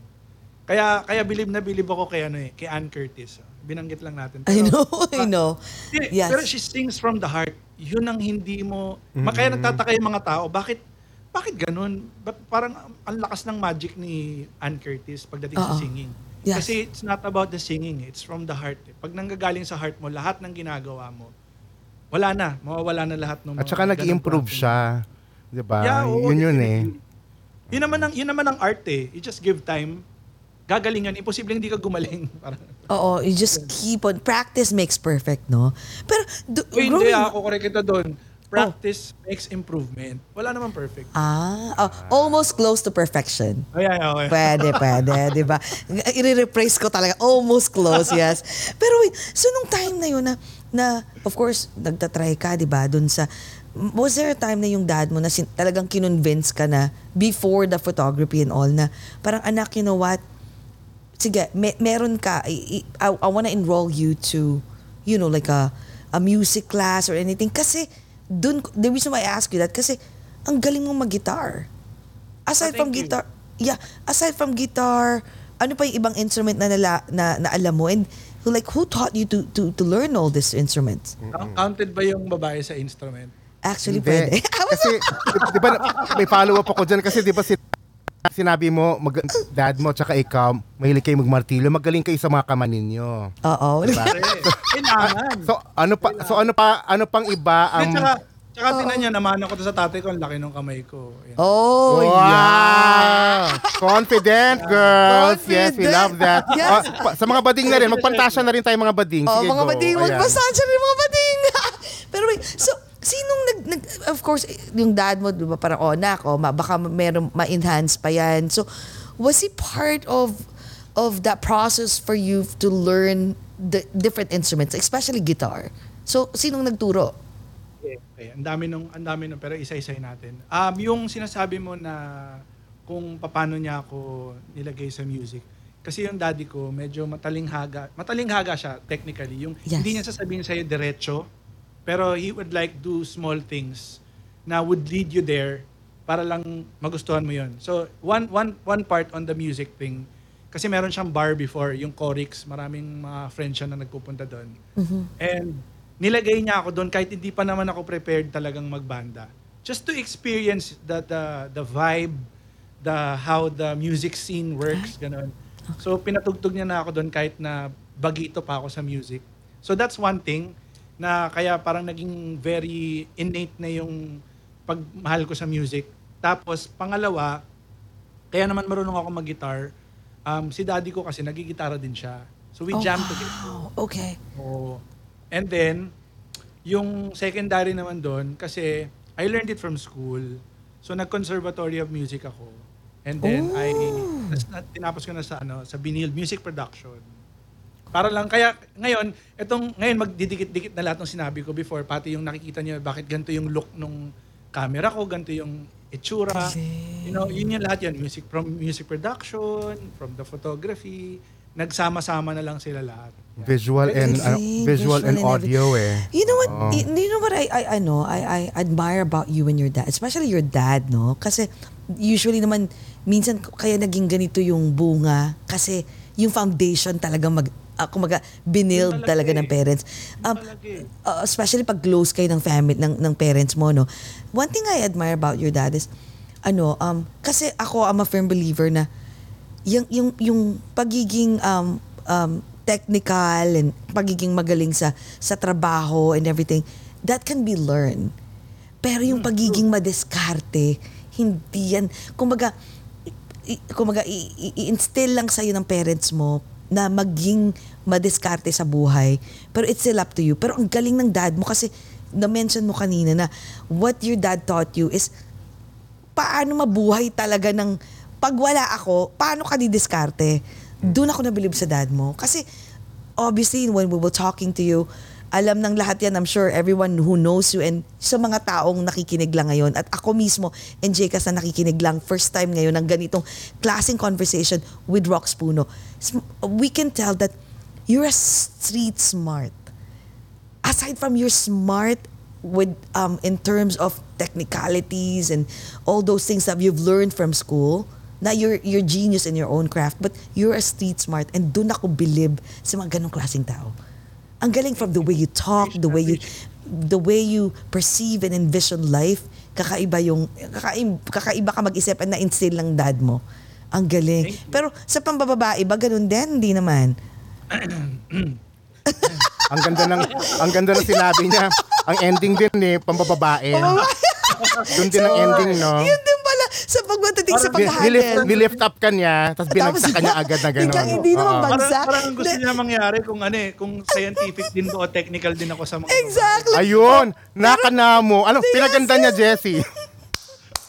Pero Oh. pagdating ba sa ganun, sa larangan ng, ano mo yun, pag, pag um, how they say this, like, um, diskarte sa pag, panliligaw, growing, or kahit ngayon sa mga, yeah, ganun, nakuha mo rin yun sa dad. Did he even taught you how to do that? Ano ba? Hindi ko alam yung kamay mo, gumaganon-ganon, Jessie. Hindi ko alam kung ina- Oo ano yung nga eh. nahawakan mo eh. Hindi, dalawa kasi yung dal- parang dalawa na kasi yung nakikita ko sa ngayon eh pagdating sa ganyan no. Kasi yung isa is yung meron pa rin talagang organic or classic way of na babae na kailangan you give time. Eh sa panahon ngayon, buti na lang sumasabay ako sa technology. Pag yung mga medyo mabata-batangin, iba na yung style sa kanila pagdating sa ganun eh. So, Ano na naman, style? Oo, message ka lang, pwede na. Dati, di ba, kailangan mo pang mag-effort na, ano. Di ba? Effort. Dati kailangan mag-effort ka pa na Effort. pumunta sa, magkita kayo somewhere. Yes. Mag-give ka ng Flowers. Ayun. time. Oo, ganun. ngayon. Ngayon, di ba, parang ano eh. text Ngayon, ka ano lang, slide into my DMs, baby. Oo, pag nag ito pa nakakatawa ngayon. Kasi pag nag-DM ka at nag-usap kayo for like a week, and then, tas biglang tumigil ka, may masasaktan na isa dun. Kasi parang, ah, hindi na niya ako minimessage. Oo. Ganyan ngayon, Bakit di ba? nun? Ganyan ako, ilang minuto lang, ano na ako eh. Oh my God, hindi siya sumagot. Anong ginawa ko? Oo. Special, ito, ang, ito, no, especially na rocks puno ka. I mean, uh, I mean, of course, nakadikit na ang pangalan ng, of course, ng dad mo, Rico J. Puno. So, was there a time na, I'm just curious, no, na parang medyo dumating yung time na parang, medyo lumaki yung ulo mo na parang, uy, anak ako. Ay, Ni, saan? ni Rico J. Puno. I mean, so, kung saan man lumaki. Kung saan man lumaki. Intercept ko- sa in-intercept ko kagad yung utak. question mo eh. Ikaw talaga. Okay. Was there time wala, lumaki yung... wala, tayong, wala tayong problema doon sa sinabi ni Jayka. So, Ay, talaga, confident. pero, pero yung ano, pero yung, ano ulit yung question mo? Sorry na wala ka. Ang Biglang gulo ko nawala kasi. eh, no? Okay, let's drink to that. Okay, go. So, was there a time, was there a time na ano, umi, teka, iinom ako, napadami ata yung mga tanong Teka, ko. cheers na- tayo. Ang yaka. Okay, so was there a time na ano, na you, um, kasi syempre, ito, tao lang tayo, right? I mean, let's be realistic, na kahit na sobra, you're the one of the nicest person and humble person, pero darating din yung time na parang you'll forget about, you know, being humble or something like that, na parang, eh, teka, saglit, ah, nakako, dumating ba sa time na yon na meron kang ganon, na anak ako ni Ah, Rico okay. J. Puno? Okay. Ang, yung ganyan, yung anak ni Rico J, it's a good thing na, you know, every time I perform, I don't actually say na anak ako ni Rico J. Kaso nga lang, nung medyo tumatagal na, yung nai-introduce na ako, so nalalaman na nila yung part na yon. So, pero ako, parehas sa akin pabor yung kahit hindi nila sabihin or sabihin nila na anak ako. Parang I, I see the good in that. Yung in terms of dun sa lumalaki naman yung ulo, ano natuwa ako kasi when I started uh, writing songs, doon ako nag-start, parang na-restart ako na, ay hindi, hindi porkit anak ka ni Rico J, ano, ah, okay ka na. Parang, siguro sabihin natin, swerte lang kasi kinoconsider ka na na royal blood kasi tatay mo siya. Yes. Pero, in reality, I'm just the same as the other singer-songwriters na who's trying to make their make it there, writing songs. Yun yung nagpapaka-grounded sa akin kasi yung yung fun na you're, you still want to prove something or gusto mo gusto kang i-offer kumbaga. Hindi naman siguro prove. Yung may gusto ka lang i-offer for them to realize na ah yan pala yung gusto niyang path. I will support you on that path. yun yung nag, nagpapaka-grounded sa akin na may mga ganong klase ng tao pa rin pala hanggang ngayon na gusto kanilang makitang mag-fly. So yun yung yun lang siguro yung lagi pumapasok sa utak ko. Kaya hindi ako nag-feel na ah, anak ako ni Rico J, okay na ako. May shows naman ako eh. May, hindi, hindi, hindi ganun. Parang I always Galing. strive to, to, uh, to, to see the best in all the things. Is, isa pa yun sa ano, sa photography, no? Yun yung mga natutunan ko na bagay na, kasi unang-una, pag photographer ka, kailangan walang pangit sa'yo. Yan. Yan, num- number one yan. Especially in weddings. Kasi, hindi mo naman mahihiling yung gusto mong bride eh, or groom na sana maganda yung bride ko, sana pogi yung groom Kahit yung kahit yung bride, yung bride mo mukhang groom din. Oh, ganda. Yan. hindi hindi mo hindi mo pwedeng i-control 'yon. So Okay. anong anong anong solution? Kailangan makita mo lahat ng maganda sa lahat ng bagay kahit hirap na hirap ka na. It's all about the angles. So it's the same thing with life, 'di ba? Parang hanapin mo lang yung magandang angle na kahit na alam naman natin life is very hard, cruel, 'di ba? Maraming bagay na ayaw mo Yes. sanang marinig pero andiyan Yes. sila. Yes. You just have to find the right angle para okay ka. So yun, yun na siguro. Kaya it, that's that's that's the thing that Galing. keeps me grounded. Galing nun, ho. Pero, ang galing, no? You related your photography to, to ah, his, his sa ano, sa- singing sa- career. sa- oh, at saka how you handle your life, di ba? Oo. Pero, was, oh, ako, ako, okay. Ah, kasi, ako, ako muna, ako Okay, muna. ikaw, ikaw. makakalimutan Follow up mo yan eh. Go. Was, was there a time also na parang naisip mo na with, okay, fine, ah, nakadikit si Rico J. Puno, your dad, na parang, my God, I made it. Parang nakilala ko as Rox Puno na magaling na na I, they know that uh, Rico J is my dad pero nakilala nila ako as as mismong like, as the Rocks Puno na magaling, magaling magsulat, magaling kumanta, magaling mag-guitar, lahat na. So when that was there a time na naramdaman mo 'yon? Ang ano mahirap kasing masabing naramdaman mo yun eh. Pero kasi sa akin, um, every time I perform, I always treat it as my last performance.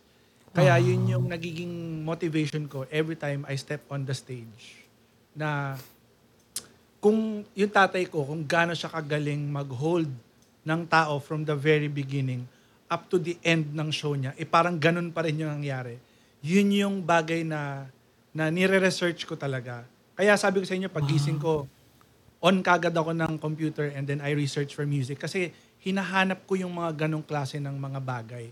Yung yung yun, for example, di ba, pag nagsimula ka ng energetic, matatapos pa rin energetic. Pero alam naman natin na nakakapagod yun. Pero there is always ways to find na para para maging siksik pa rin. So it's the same thing din siguro pagka, yun, yung kagaya ng sinabi mo na, yun yung, yun yung mga bagay na, ano lang, kino-consider ko. Galing. Oh, ba- galing, bago galing. lahat, ah. I would just Okay, like to go. thank Jepoy for sending the Halo Halo and Kat Valencia for sharing the live you. video in Kumu. And yes, also, hello, thank you. ang tanong ko pala is, the, uh, uh, unang-una, does rock stand for anything or is it just, is it just rocks? Is it a longer name? sige. Nickname ko yung Rocks kasi um, R stands for, syempre, yung Rico J. Yung Ox kasi I'm year of, year of the Ox ako eh. So naging ganun yung concept ng nickname ko. Pero malayo yan sa real name ko. Ay. Which is Teka, what? teka. Can you, can you tell us? Okay. Yung konting, yung sige, yung glimpse ng name ko, um, ayaw kasi gawin ng tatay ko na ano, na Rico J. Puno Jr. ako. Kasi parang, di ba, unang-una, na, na-foresee na niya eh. Yun yung pinaka-love na love ko sa tatay ko. Na marunong siyang mag-foresee ng mga bagay. Just to protect Wow. yung anak niya. Kasi, for example, hindi naman niya alam na mag end up pala yung anak niya as performer din pala. performer, Paano kung yes. hindi? Tapos nakalagay Rico J. Puno Jr., edi pang habang buhay kong ano yun, parang, ha? Di Oo ba? nga Di eh, pag yung inisipan niyo po mga magulang. Oo. Oo, so, so ang ginawa ng daddy ko, ang ginawa niya, yung first two names ko, ginawa niyang ang initial JR. Para pag binasa ng iba, Junior Puno. Di ba? It makes sense. Mm, okay, okay. Pero ang layo sa nickname ko yun. Pero yung, yung idea lang na ganun yung ginawa niya para parang Rico J. Puno Jr. pa rin. Pero Junior pa rin. Puno. Oo, galing, galing, galing. Pero bago ang lahat, ate, Marisa Sanchez is here. Hi, Ate, Hi, Ate Marisa. Miss you. Nandito si Ate Camille Zambrano. Pero Ate Marisa, hello, hello, hello. Mwah, favorite ka niyan eh. Talagang nung, nung nag-post kami, talagang heart-heart yan eh, no? Talagang we love Ate Marisa, yan. So, eh, Jekas, ano may, may, may tatanong Oo, ka? hindi. Ang, ang tanong ko pala ko, is- sorry. Okay, okay lang. E, ito pa, ito, malalim na tanong ni susunod kasi malalim yung tanong ko kanina, di ba, sa pangalan niya. Mas malalim to. So, Rox, malalim, okay ako. oo, eh, ganun. sagad, di ba? Sagarin natin Okay. sa lalim. O, di ba? Gaano kalali? Uh, it, Okay, go. itong question ko naman, malalim to. So, kailan nag-start yung affiliation mo para sa mga hats? Ang lahat. Sa mga, sa mga hats Kasi mo. nakikita ko kasi parang, Ah, sa hats. ang, dami mong hats. Kasi ako din, eh, marami akong collection. Kasi pakita mo, Jekas, kung bakit. Pakita mo, tingnan mo, Rox. Itong reason. Kaya, Ay, Ay, hindi. yan yung reason.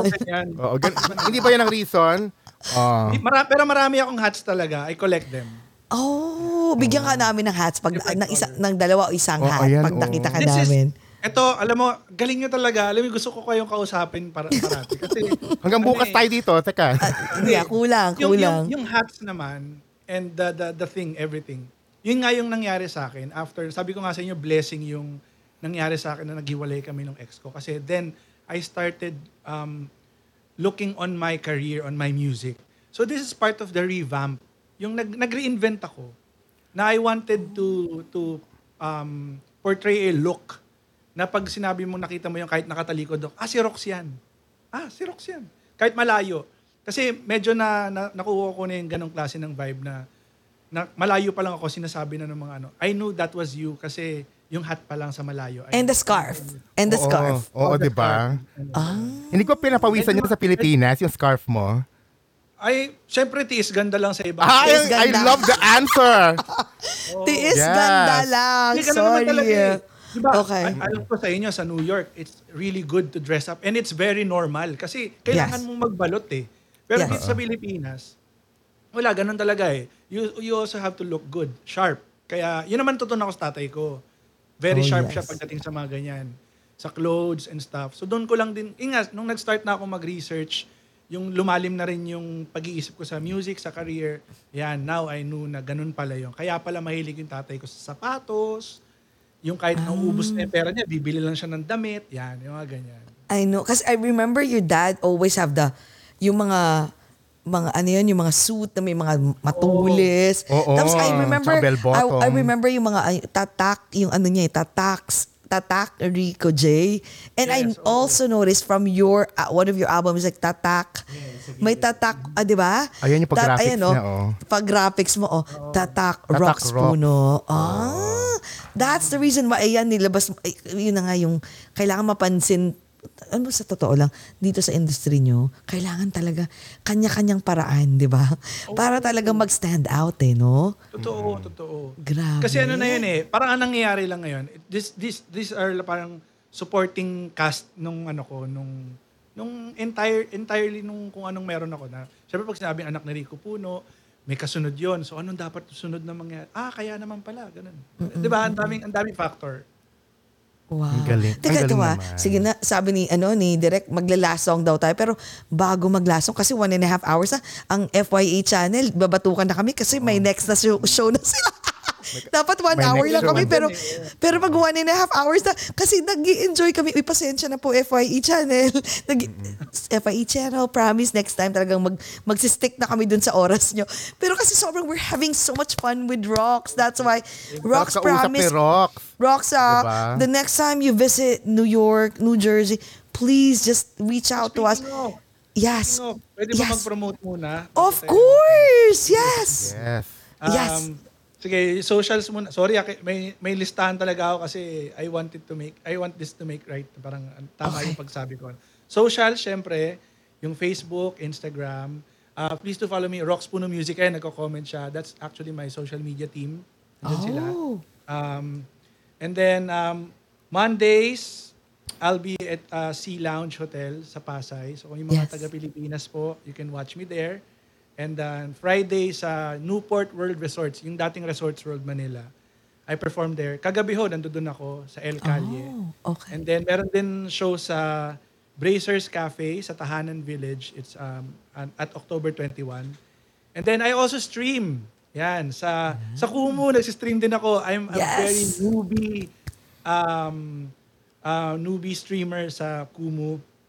It's also Rox Puno and then sa Sessions Live um sessionslive.com slash Rox Puno. Ayan. And then um yung Cartada G's na tour. So, eto inform ko na kayo. Gusto ko lang maging excited din yung mga fellow Filipino natin, no.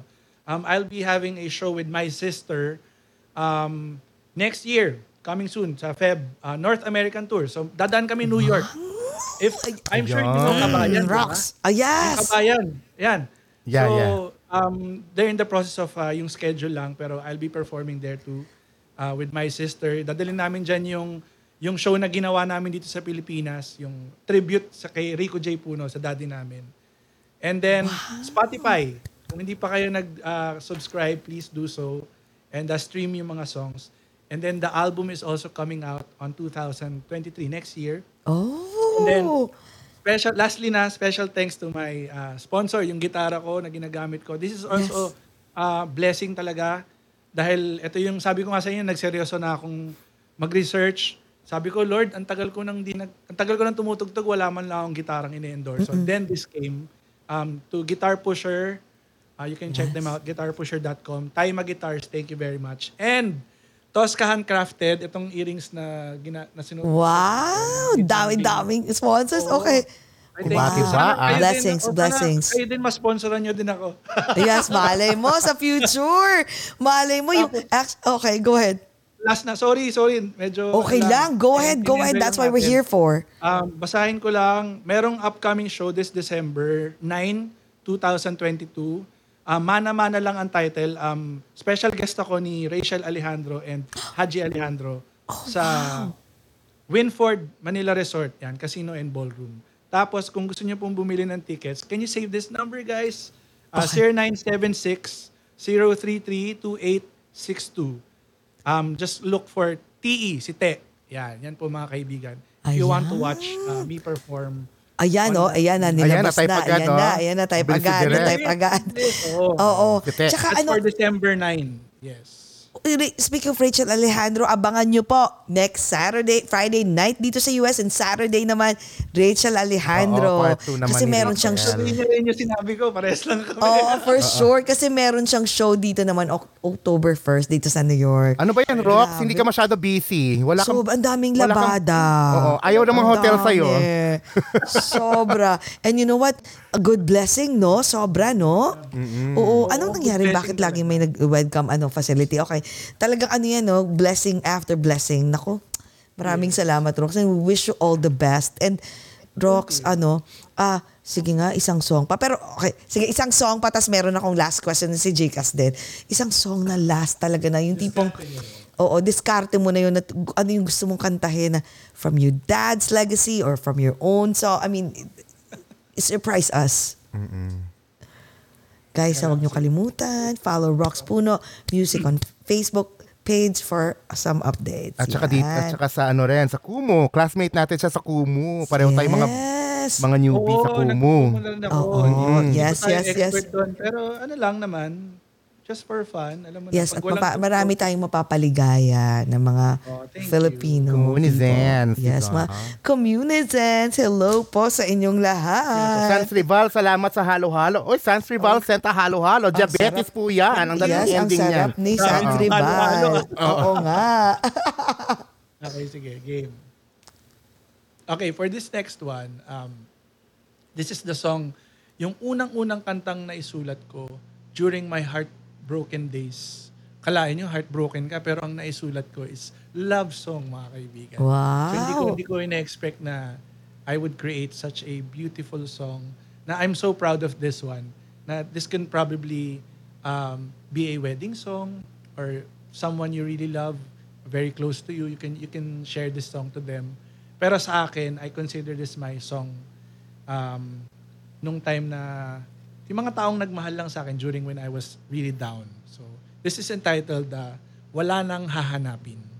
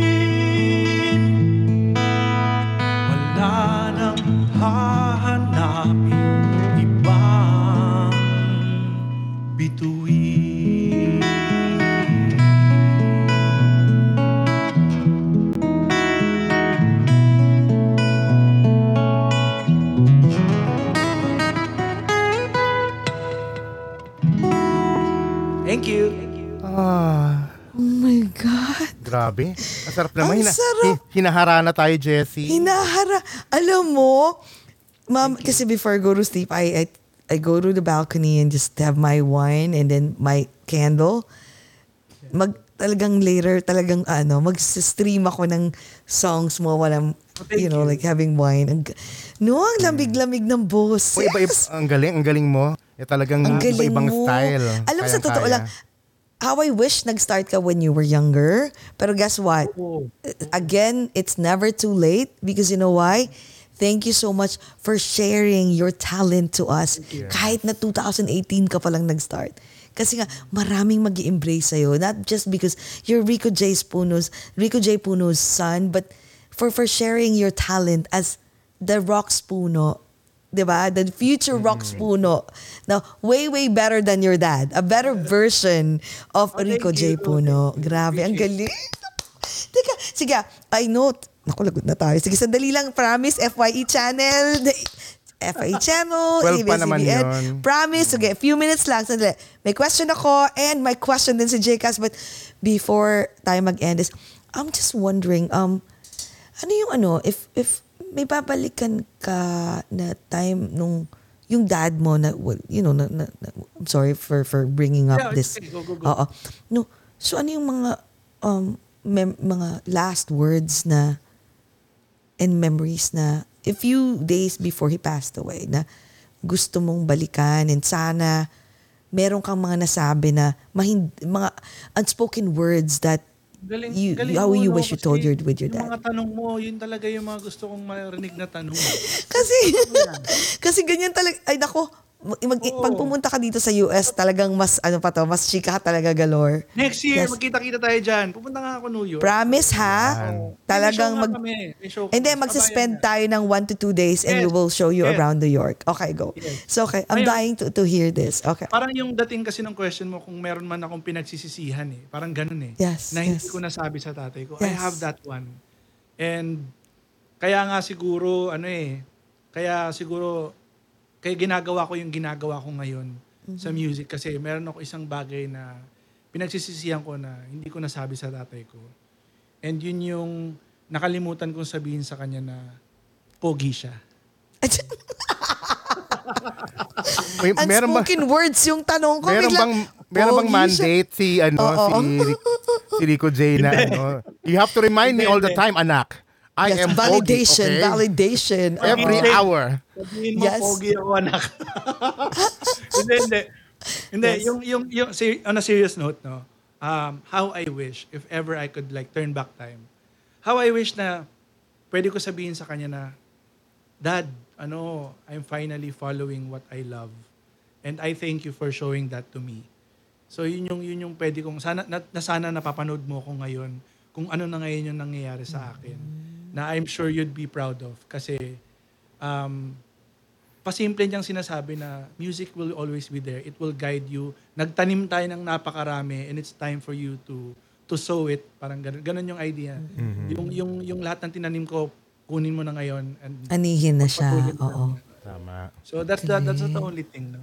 Ayan ano ka na ngayon farmer ka na ngayon di ba Yes, farmer ka na Mm. ngayon. Eh, Pero alam mo, I'm sure your dad, when, I'm sure uh, Sir Rico, and I wish na totoo lang, sabi nga namin ni Jay kasi, sana kung napaaga lang ang, ang, ang overglasser tour, or, um, ang OGAT, no? Isa talaga si Sir Rico ang talagang i-request namin na ma-interview kasi it would be an honor. Talagang idol namin yan, especially ni Direk. si Direk ka-age mo lang yan. eh. Sobrang idol namin talaga. I wish. And you know what? Maraming salamat kasi pinagbigyan mo kami kasi feeling namin si Sir Rico J. Puno na rin ang na-interview namin ngayon because of you. tama dito mo masasabi Jessie na kung ano ang puno siya rin Siya ay ang bunga. Hindi, puno pa rin siya. Si Puno Rox pa rin. puno. Oo. Alagya ka. Puno pa rin siya. Galing no? Tama naman, tama naman. Yeah, talaga. Oh. Si Jake, alam mo sa totoo lang, pag magkasama tayong tatlo, including direct, sa- sasakit ang, ang Eh, tiyan kung, mo. kung hindi Tayong lang, apat. kung hindi lang to tatawa online at saka napa, mas bastos pa yung usapan natin eh. Naku, Diba? oh my God, Jake. Magkakasundo ata tayo sa ganyan. Oo. Actually, yes, definitely, definitely. Okay, Jake, ikaw, ano ba? May last question ka ba? Oo, at tanong natin to kay ano, kay Ginoong Rox Puno. Ginoo talaga, di ba? So tinatanong namin to lahat sa end ng podcast namin. Yes, so, yes, yes. Rox, if you have um, a chance to travel back in time and talk to your younger self, so it's your choice kung anong younger self yung kakausapin mo, what are you going to uh, tell him? Ah, simple lang sabihin ko. Finally, Rocks, we realized what we're supposed to do in life. Complete circle. Complete Wow. circle, no? Kasi Keep I found put. my purpose.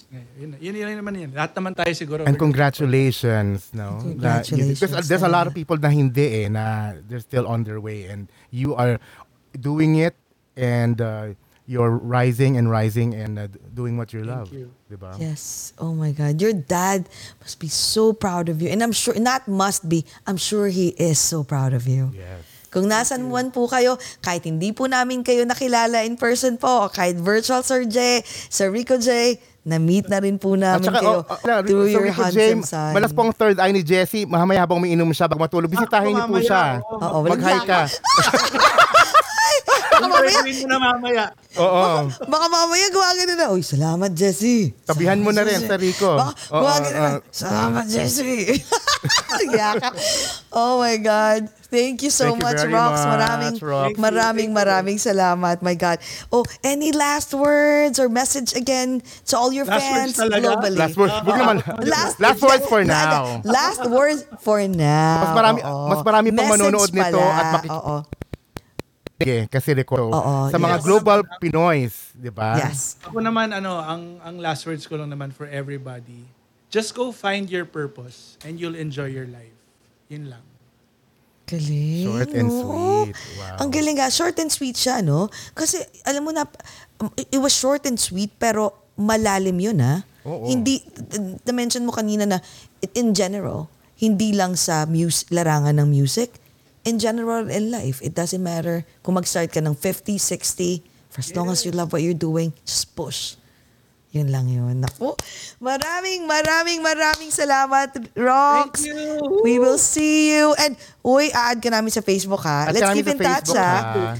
Feeling namin si Rox, ano eh, isa to sa magiging peeps namin, eh, barkada, no? Your, Talagang- your, yours are peoples. Di ba? Yes. Kita tayo, kita tayo dyan, kita tayo dyan. Kikikita tayo, magkikita tayo. At pag umuwi kami ng Pinas, ha, kailangan dan meet Tama, ka namin, ayan. ha? Magkikita tayo. Tayong lahat. Walang yaka. Ah. okay, sige, sige. Last na po, maraming salamat sa mga nanood. Maraming maraming salamat. Okay, JCast, come on. I-close mo na ang ating show. O, Teka, bago mo pala i-close is tomorrow po, don't forget, sa mga nanonood at manunood tomorrow morning, Jeepney sa Amerika po. My God, tomorrow na po. So, wag niyong kalilimutan. Uh, we will post it, we will post it tomorrow na po yun. Parang ano sa to, Pinoy sa versions ng food trucks pero jeepney sa Amerika. Yes, jeepney Oh, sa diba? Amerika. Mga And pagkain, sana- inumin. Uy, pero gagawin daw nila tong ano yearly and hopefully by lahat ng mga bands um, ng mga local and yung ibang na-invite nila, hopefully by next year nandito ka sa jeepney sa Amerika. Kilala ko yung producer eh. Sumali mo, nandun ka, no? Summer yun. Sabihin nyo na nga. Eh, sabi, oo nga pala, sabihin, sasabihin I-book na yan ko agad. Ko, sasabihin ko na kay Regan, ma- bukas, pag nakita ko, Regan, si Rox Puno. Para Diba? next year, na siguradong yan. nandito na siya. Okay, okay. Galing talaga ni Rox, no? Manang-mana sa dadang. Galing. Pusher talaga. Gusto-gusto ko to. Okay, go. Jcas, close the show for tonight. Go ahead. Yes, thank you mga kaogat for watching this very fun and musical episode. Don't forget to don't forget to share this amongst your friends and also please follow our socials in Facebook, Twitter, Twitch, Instagram, and YouTube. And also follow us here on OGAT and FYE channel and also follow and like Yes. FYE channel. And thank you sa mga communisans, sa mga Maraming gifters. Salamat salamat. po. We appreciate all your gifts. And also, thank you po sa future na manonood sa The TFC channel. Yes, Mr. Rox Puno. Yes. Mr. Rox Puno, thank you very much for hanging out with us. We really genuinely enjoyed your company and thank you for Sobra. singing uh, uh, Likewise, for us. Ayan, mag-last Gwapo, toast no? tayo for tonight, guys. Okay, go. Diba? Teka, tignan ko kasi hindi hindi na pandemic, 'di ba? So binago ko ng konti yung ating ano. Ito na, 'di ba? Nakalimutan ng lola mo. Oo, ito. Okay, so, go. May, may kodi ko. Guys, in life, let's always find uh, ways to be happy. let's all talk about it over, a glass or two. Thank you, guys. Thank, you, Rox. Bye. Thank you so much, Rox. Thank you. Oh.